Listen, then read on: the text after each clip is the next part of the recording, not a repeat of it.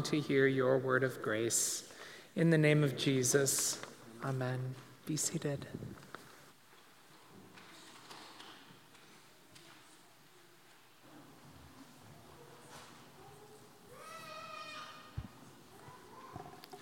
Today's reading is from the book of Acts, chapter 15. Then certain individuals came down from Judea and were teaching the brothers Unless you are circumcised according to the custom of Moses, you cannot be saved.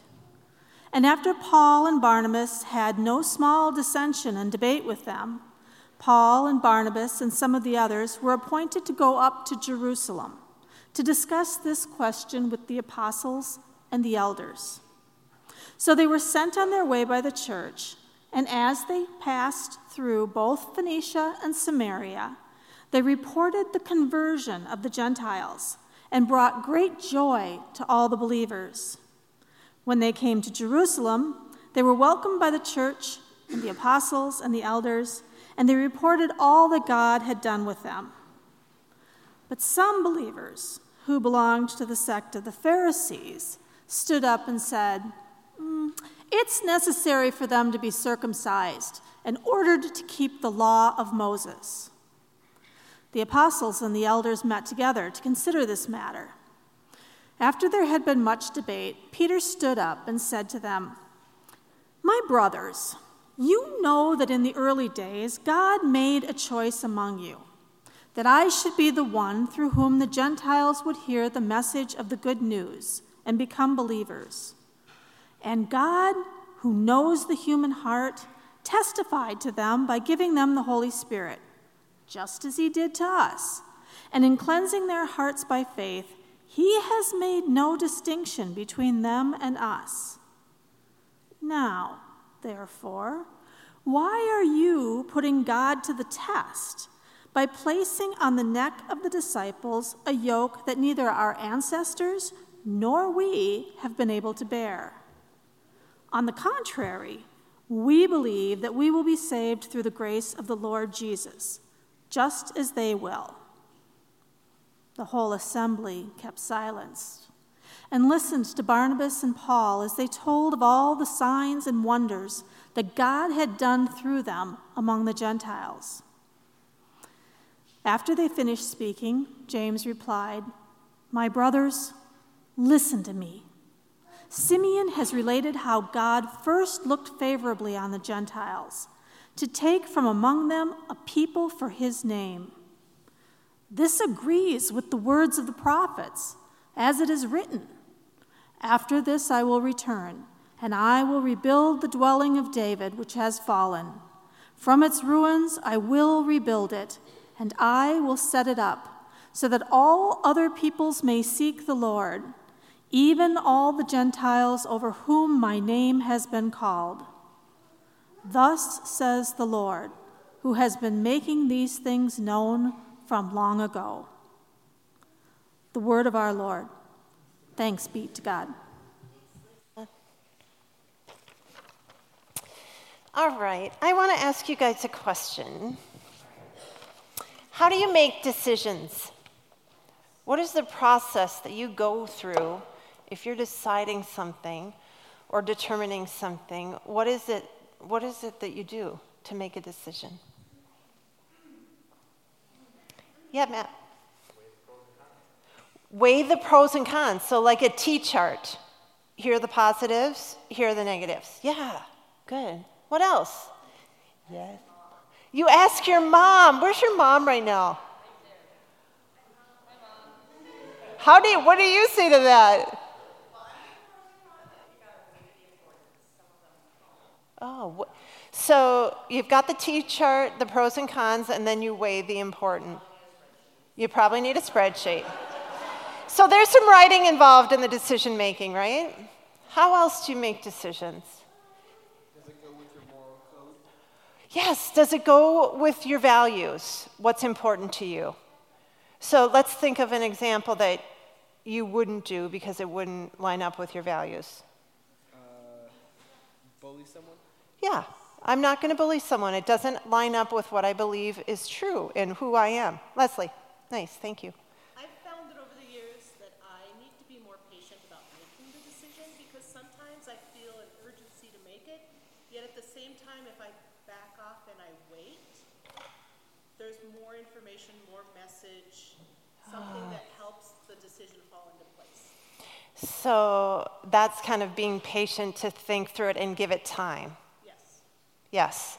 So, like discernment on thinking through it, but then saying, This is where I am now, but I know that there may be some things that come to me later. Yes, you're on fire.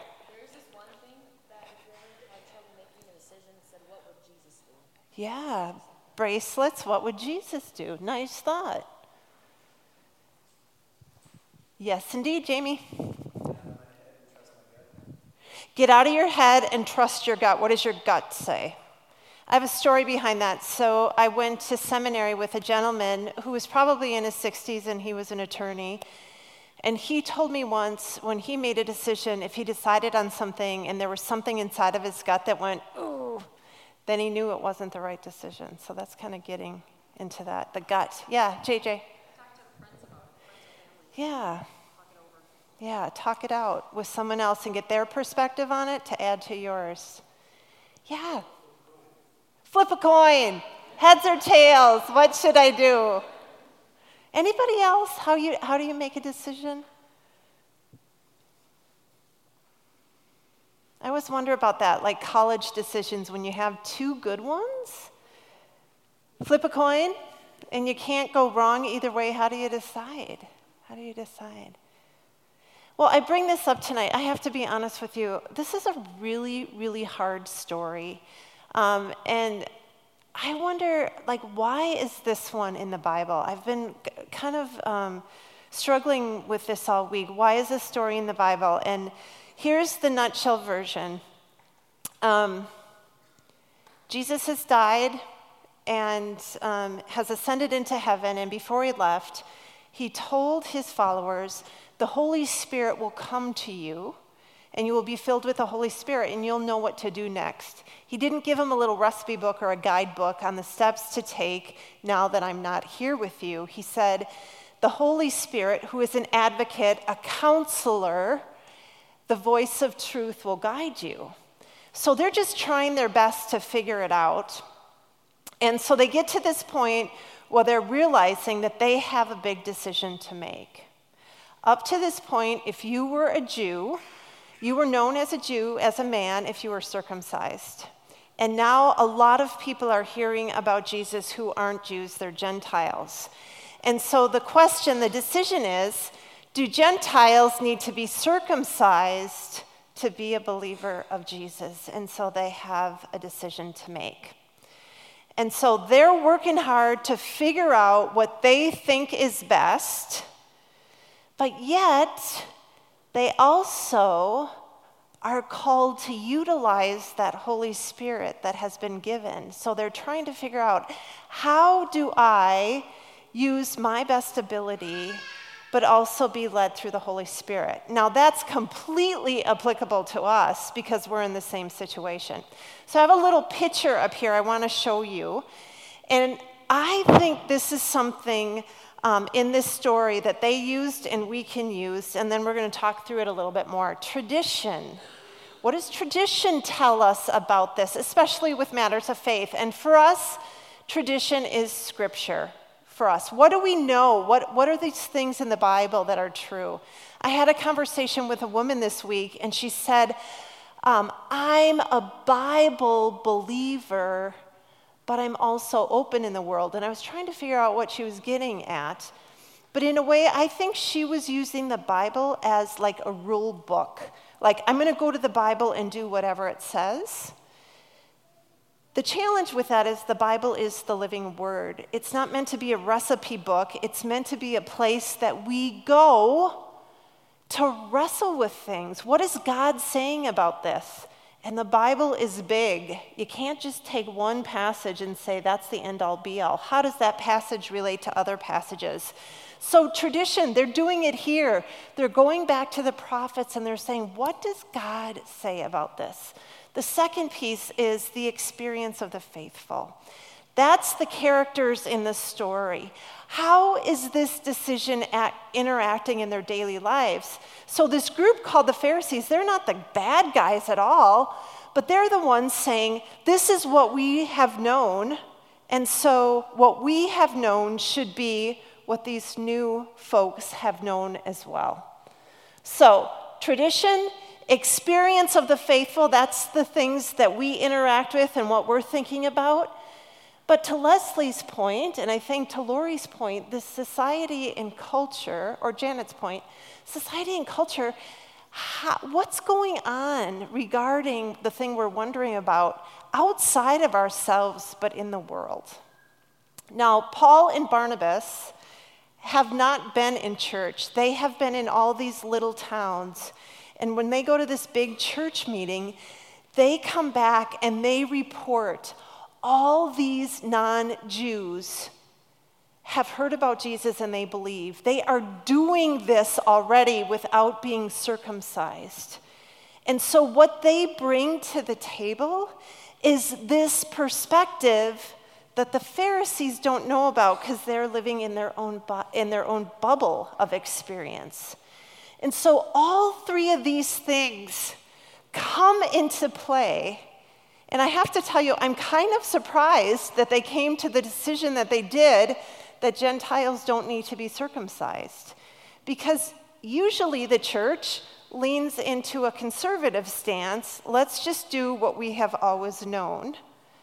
But Paul and Barnabas really feel called that they are feeling God's spirit in this, and they bring this to bear, and they engage with what that is and they make a decision, and that decision is somehow offered, and it creates something new as it goes around. Um, we welcomed new members on Sunday, and there, there's an insert in your bulletin that shows the pictures.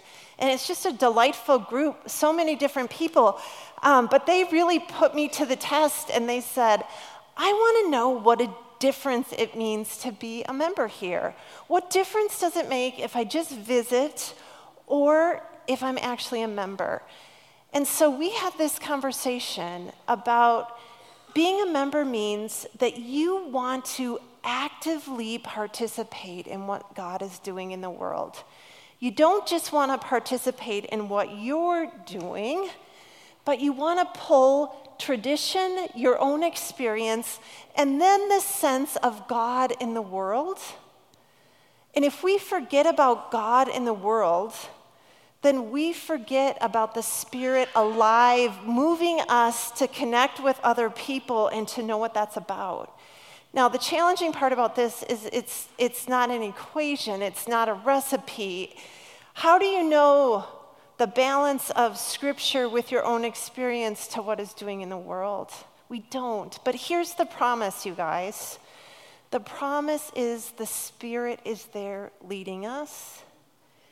And I can tell you in my own personal experience, I have found the Spirit most often in another person. To open your eyes to a new perspective, to hear a different story, and then to bring that into part of your decision making process. So I really don't know why this story is in the, in the Bible, but for some reason, this is an important stepping point in how we figure out this life of faith. And I would say this as members of Mount Olivet we always, always have to remember that we are called into God's mission in the world. This isn't about us. This is about God, and then God saying, I have this really particular thing for you, Mount Olivet, on the edge of French Lake Park, for you with your collection of people who are here, a specific way that you as a community are called into the world. But we can't always rely on what we know. We have to pull into that scripture, but we also have to pull out, getting ourselves out in the world, and then coming back and sharing that together. So, as we continue all these stories post Easter, we can't forget about that Holy Spirit leading us and changing us. And for God to be one who says, I promise to be with you always. And I would have to say with God, if there's ever a tendency for God, his tendency is this wide and big in love and mercy and forgiveness in the world. Amen. Let's sing.